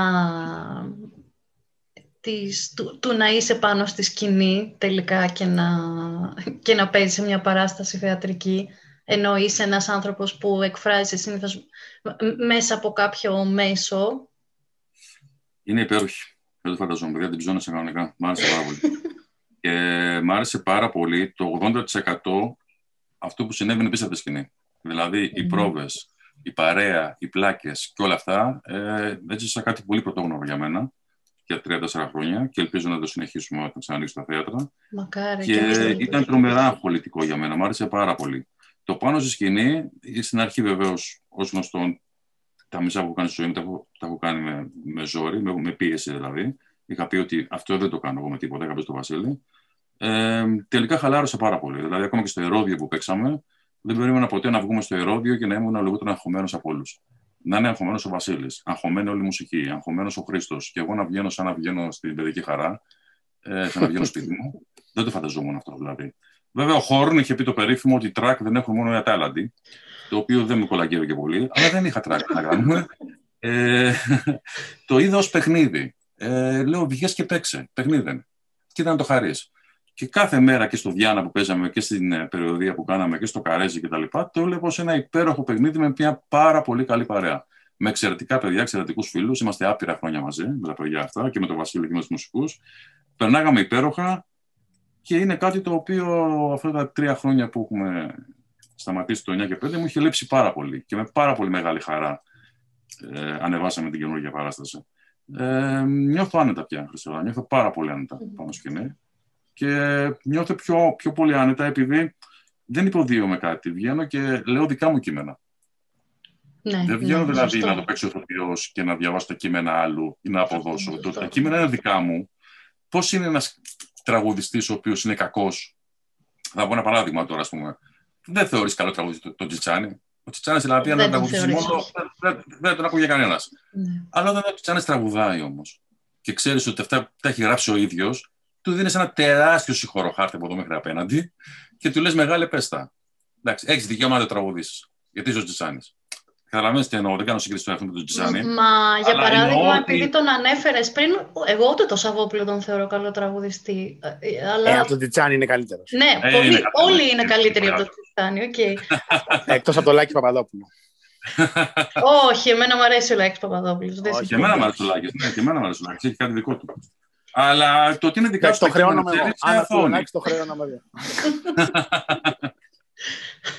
Ε, είναι, είναι όμως ένα, ένα, ένα παραπάνω ζήτημα το ότι οι, οι, οι, οι, άνθρωποι που ας πούμε δεν έχουν την καλή φωνή τη, με τα, με τα γενικά ναι, που έχουμε για την καλή φωνή. Ακριβώς. Όταν τραγουδάνε δικά τους όμως, αθώνονται. Δηλαδή αυτή ναι, ναι, η, η, ατεχνία τους, το πρόβλημά τους κτλ. Λες εντάξει δεν πειράζει, βγάλτε από μέσα σου, δεν έχεις γράψει ο ίδιος, πες το, έχεις δικαίωμα. Πάντως εγώ για το 9 και 5 θα πω, ε, για τον Θηβαίο για παράδειγμα, δεν ξέρω ποιο, ε, ποιον εαυτό έπαιζε, αλλά ήταν πάρα πολύ καλός. Φυσικά ήταν καλός ο Θηβαίος, ήταν εξαιρετικός. Ο Θηβαίος είναι ένας άνθρωπος που είναι γεννημένος καλλιτέχνης για μένα. Είναι καλλιτέχνης. Και επειδή έχει αυτή τη μεγάλη παράδοση που έχει την οικογενειακή, έχει μεγαλώσει σε μπουλούκια, όλοι οι συγγενείς του, θείοι του, γονείς, τα πάντα ήταν όλοι μπουλουξίδες, mm. ε, ηθοποιοί. Ε, σαφώς και το έχει αυτό. Σαφώς και το είχε πάρα πολύ. Και, όλα αυτά που έκανε πάνω στο σκηνή ο Χρήστος ήταν όλα λάθη που κάναμε στην πρόβα και γελάγαμε μεταξύ μας. Η παράσταση δεν ξεκίνησε να έχει τόσο πολύ γέλιο. Το okay, γέλιο για, γιατί είχε, αυτή. είχε πολύ γέλιο η παράσταση. Είχε πάρα πολύ γέλιο. Το χαρήκαμε και εμείς που κάναμε μια παράσταση η οποία είχε και πάρα πολύ γέλιο. Δεν μας το είχε κανένας ότι θα κάναμε εμείς παράσταση με γέλιο και με σκηνοθεσία του Παντελή Βουλγάρη. Αλλά τα πιο πολλά από αυτά με τα οποία βγάλαμε γέλιο ήταν λάθη που κάναμε στην πρόβα, λάθη που γίνονταν, πειράγματα του ενός τον άλλον για να περάσει πιο εύκολα η πρόβα και τα οποία κάθε φορά λέγαμε Αχ, το κρατάμε. Αχ, το κρατάμε. Αχ, το κρατάμε. Και ξαφνικά βρέθηκε μια παράσταση να έχει πάρα πολύ δυνατό ε, το, το, στοιχείο, ανεπτυγμένο το στοιχείο του χιούμορ, ενώ στην αρχική πρόθεση δεν ήταν. Και ευτυχώς που έγινε έτσι. Ναι, γιατί της πήγαινε πολύ, ισοστάθμιζε το πιο βαρύ κομμάτι της. Ε, πάρα βέβαια. πολύ. Πάρα πολύ. Yeah, φυσικά, την αφήγηση, βέβαια. Και είναι και κάτι που ανυπομονείς να ξαναγίνει το, η, η επιστροφή σου στη σκηνή με, τα, με, το, με την καινούργια παράσταση. Μα είχατε ε, ξεκινήσει, δεν είχατε. Ένα, ένα, ένα μισή μήνα παίξαμε. Το προλάβαμε. Αυτό είναι άλλο πράγμα μα. Αυτό είναι καθαρά θεατρικό, δεν είναι μονόλογος. Ναι, ναι, Υπάρχουν ναι. ηθοποιοί κτλ. Είναι καθαρά θεατρικό. Ε, το, το προλάβαμε ένα μισή μήνα. Δεν ξέρει κανένας. Υποτίθεται ότι έχουμε κουβεντιάσει να συνεχίσουμε πάλι στο Διάννα γιατί το σκηνικό είναι κουμπωμένο, έτοιμο τα πάντα, ε, γύρω στις 15 Οκτωβρίου. Αλλά ποιος ξέρει, παιδιά. Δεν θα πάτε σε διαδικασία live streaming σε αυτό το πράγμα, φαντάζομαι. Όχι, όχι, όχι. Δεν θέλουμε και επίσης δεν έχει και νόημα να κάνεις ένα live streaming μόνο και να το δει ο κόσμος και μετά τι θα κάνεις. Και χωρίς κόσμο από κάτω, ξέρεις αυτό το interactive βοηθάει πάρα πολύ. Ναι, δεν ναι, το... Ένα live, streaming, ένα live streaming μπορεί να κάνουμε, ξέρω εγώ, να πεις κάνουμε το 9 και 5. Το ξανακάνουμε μια παράσταση μόνο για όσοι δεν το είδανε. Αλλά το καινούργιο όχι, δεν έχει λόγο. Περιμένεις να αλλάξουν οι συνθήκες να το κάνεις όπως πρέπει να το κάνεις. Είναι μια καλή πιθανότητα Οκτώβριος. Η αλήθεια είναι. Δηλαδή, τι να πω τώρα, κανείς δεν ξέρει πια βέβαια. Κανείς δεν ξέρει, παιδιά. Άλλοι λένε ότι θα ανοίξουν κανονικά τα θέατρα. Άλλοι λένε ότι θα ανοίξουν 50% χωρητικότητα. Άλλοι λένε ότι θα υπάρχει καινούριο κύμα και δεν θα ανοίξουν καθόλου. Πραγματικά, αν δεν φτάσει ο Σεπτέμβρης, ούτε καν πριν το Σεπτέμβριο, δεν μπορείς να ξέρεις αν Οκτώβριο θα έχεις θέατρο. Όπως πάει το πράγμα. Ναι, και μας Είσαι έχει από αυτούς που φοβούνται, Οδυσσέα, φοβάσαι το τι έρχεται, τι θα γίνει, πότε θα γίνει, πώς θα γίνει. Όχι, θεωρώ θα, θα το ξεπεράσουμε. Θεωρώ θα το ξεπεράσουμε χωρίς τρομερές απώλειες όσον αφορά αυτό που λέμε αλλαγή συμπεριφοράς και όλα αυτά. Θεωρώ ότι επειδή πιστεύω πάρα πολύ στο σώμα, ότι η σωματική αντίδραση και η κυταρική μνήμη του σώματός μας όλων είναι να αγκαλιαστούμε και να φιληθούμε πάλι. Δεν θεωρώ ότι θα, θα, ούτε ότι θα κρατάμε αποστάσεις για τα επόμενα πέντε χρόνια και όλα αυτά. Το σώμα θα απαντήσει. Θα ξαναβγούμε έξω. Θα ξαναπάμε σε ταβέρνες. Θα συγχρονιστούμε. Θα πάμε, θα πάμε σε θέατρα. Γιατί το σώμα μας το ζητάει αυτό. Ε, Απλώς δεν ξέρω αν θα γίνει τον Οκτώβριο. Μπορεί να χρειαστεί λίγο παραπάνω. Και με okay. τα εμβόλια και όλα αυτά που γίνονται τώρα, που σου βγαίνουν καινούργια στοιχεία, ότι ναι, αλλά τελικά δεν πιάνουν ή δεν δημιουργούν ανοσία. Η μετάλλαξη. Μεταλλάξεις. Ποιος τα ξέρει όλα αυτά; Το πολύ θετικό σενάριο για μένα είναι τα θέατρα να ανοίξουν τον Οκτώβριο, έστω και με ένα 70% πληρότητα. Αλλά ποιος το ξέρει αυτό; Μακάρι είναι αναγκαίο και, και για εσά και για εμά και για πάρα πολύ κόσμο που ζει από όλο αυτό και όχι ζει μόνο και βιοπορίζεται, αλλά και ζει με έναν άλλο τρόπο πιο Φυσικά, υπάρχει κόσμος ο οποίος έχει βγάλει τρία μεροκάματα, παιδιά, τους τελευταίους 11 μήνες. Τρία μεροκάματα σε 11 μήνες. Πού θα πάει αυτό; Ναι, είναι... Είναι, πολύ μεγάλο το σοκ που έχει δεχθεί οποιοδήποτε άνθρωπος δούλευε στον πολιτισμό. Και... Πολιτισμός και εστίαση, αυτά τα δύο. Και εστίαση, ναι. Και είναι κάτι το οποίο κανείς δεν μπορούσε την πανδημία δεν μπορούσε να την προβλέψει κανείς μας, αλλά δουλεύοντας σε μια τέτοια δουλειά, ποιος πίστευε ποτέ ότι θα μένει χωρίς δουλειά τόσο καιρό; Δηλαδή, να σας πω την αμαρτία μου, επειδή με βρίζανε κιόλας, με λέγανε διάφορα.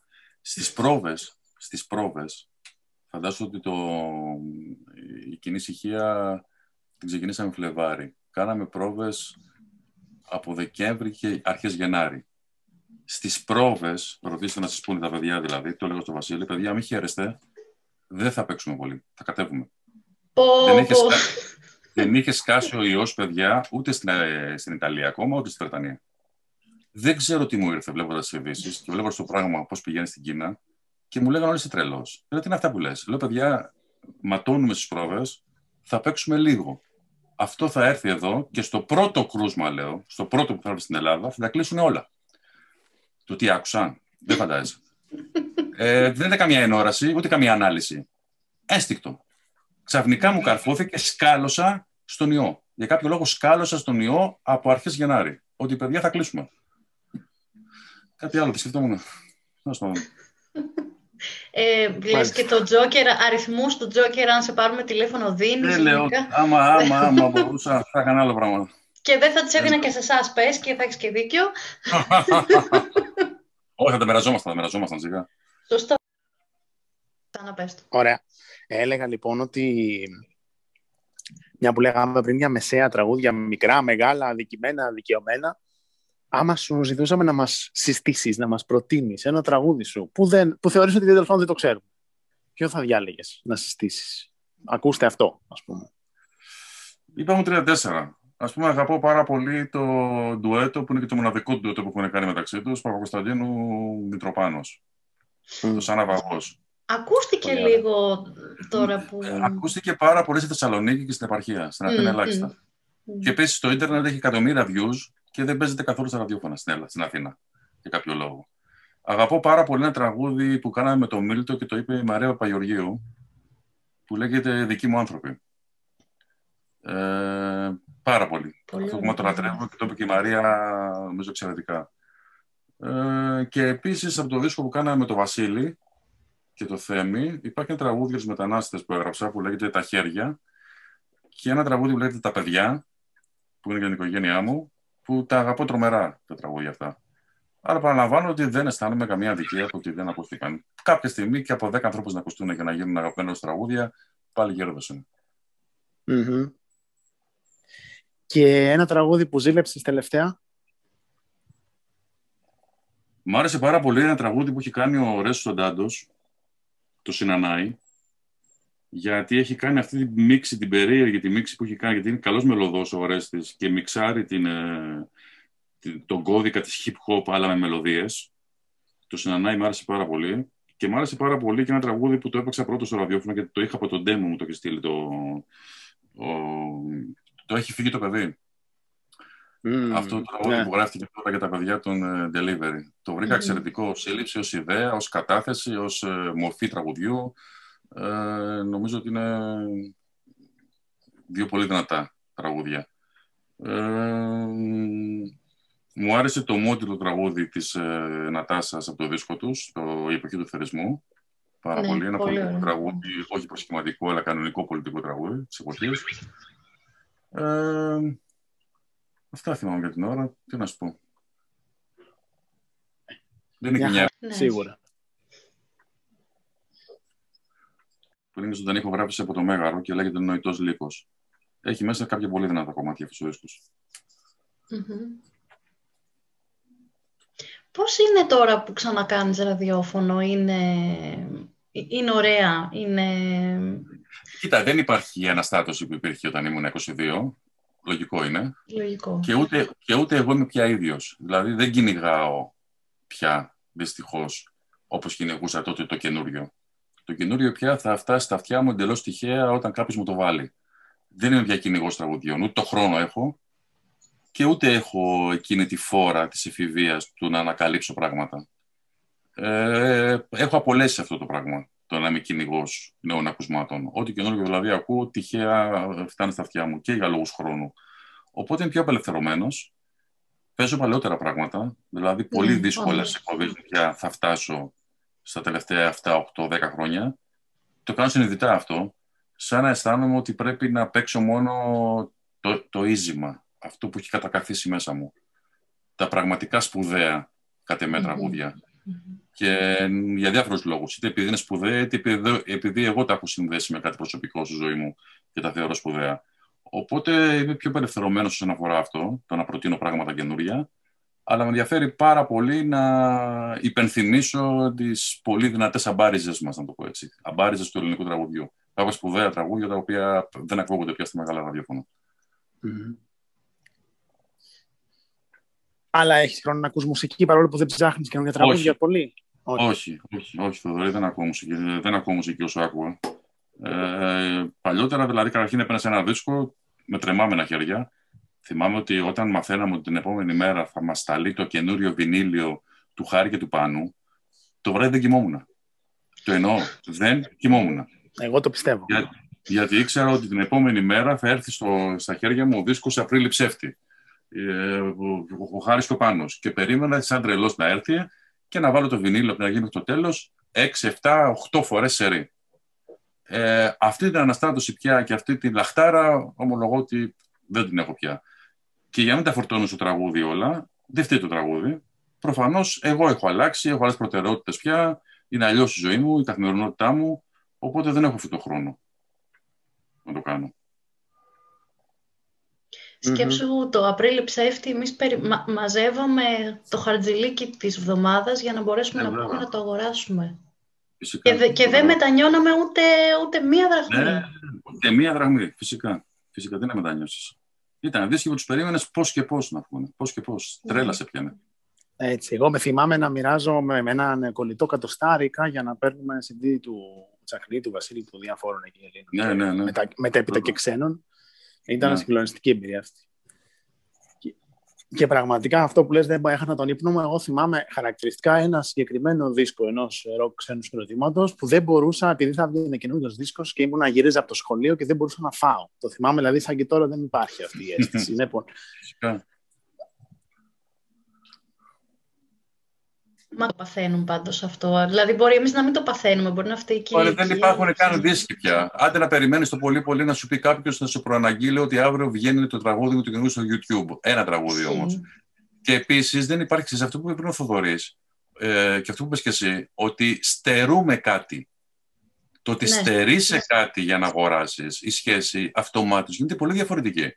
Το να ξυπνήσεις ένα πρωί, να πατήσεις ένα κλικ στο YouTube και να ακούσεις το κομμάτι σε σχέση με το να στερήσει από το χαρτζηλίκι σου, να βάζεις στην άκρη πράγματα, να στερήσει ένα καφέ που το στερηθήκαμε όλοι, να καπνίζεις λιγότερο για να πάρεις λιγότερα πακέτα τσιγάρα για να σου βγουν τα λεφτά να αγοράσεις το δίσκο. Αυτό από μόνο του, η στέρηση και αυτό που έχεις εσύ δώσει, δημιουργεί σαφώς μια διαφορετική σχέση με το προϊόν. Δεν το κάνει απλώς προϊόν, δεν το κάνει υλικό. Το κάνει ανάγκη. Ε, ναι, εδώ σήμερα, σήμερα δεν στερείς απολύτως τίποτα για να ακούσεις οτιδήποτε θελήσεις από το YouTube ή από τις πλατφόρμες. Ναι, και με μια μικρή σχετικά συνδρομή μπορείς απλά να τα περιμένεις να βγουν και να τα ακούσεις. Ακριβώς, ακριβώς. Ε, εμείς τότε μιλάμε για στέρηση, κανονικά στέρηση. Ναι, δηλαδή, ναι, ναι. αρχήν είχαμε κασέτες. Εγώ πολύ, πολύ άργησα να αγοράσω pick Όταν μετά άρχισα να αγοράζω δίσκους που ήταν και λιγάκι πιο ακριβή, πραγματικά υπήρχε στέρηση. Υπήρχε δηλαδή έτσι ένα κομμάτι από τον εαυτό μου, από το σώμα μου, για να μπορέσω να έχω ένα, ένα βινίλιο καινούργιο που έβγαινε. Ναι. Θοδωρή, να βάλουμε μια τελεία; Να βάλουμε μια τελεία γιατί σου λέω, μπορεί να πάει όπως, όσο θέλει να πάει. ναι, ναι, ναι, Είναι τρομερή ναι, ναι. η ροή και το ενδιαφέρον. Εγώ πραγματικά το ότι ρωτάμε πράγματα νομίζω ότι απλά διακόπτουμε, χαλάμε το, το παιχνίδι. Εδώ,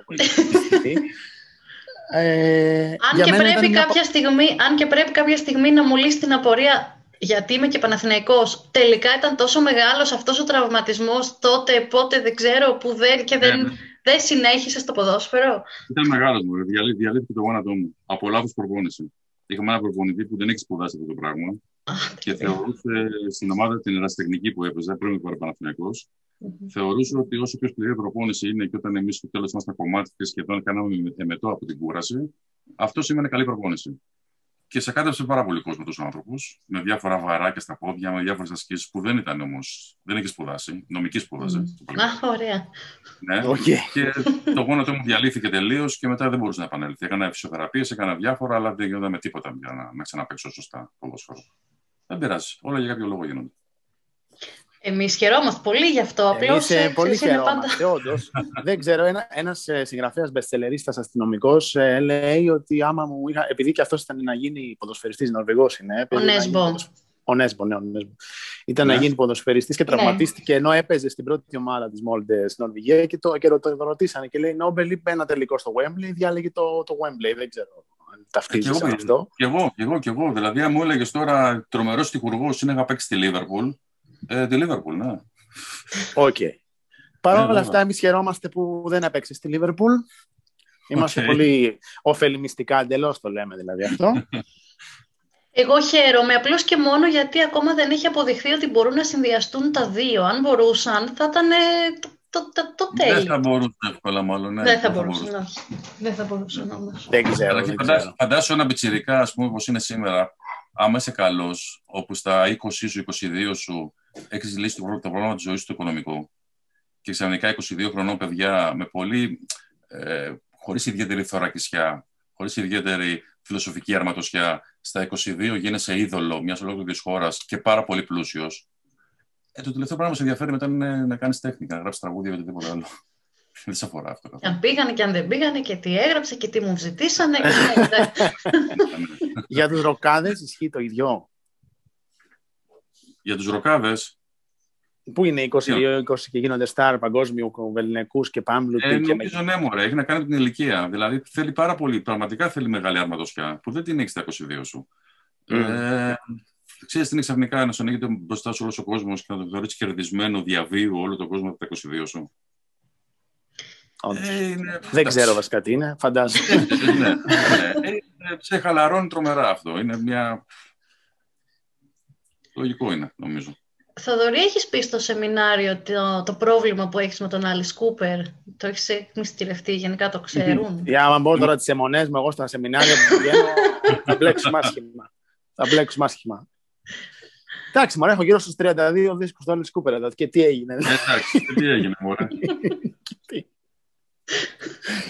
Μαζί με πάρα πολλούς άλλους. Λοιπόν, ε, εγώ δεν ξέρω πώς ήταν για εσάς. Θα μοιραστώ εγώ ότι για μένα ήταν ε, ε, πολύ όμορφα. Και εμένα ήταν πολύ ωραία. Ωραία κουβέντα. Και για μένα πάρα πολύ και την τελεία την έβαλα... Απλά κάποιος πρέπει να, να πάρει την απόφαση να το κάνει, ξέρεις. Γιατί αλλιώς μπορούμε να μιλήσουμε άλλες τρεις ώρες. Και για να... Εγώ ευχαριστώ, παιδιά. Ευχαριστώ πάρα πολύ. Ευχαριστούμε πάρα πολύ.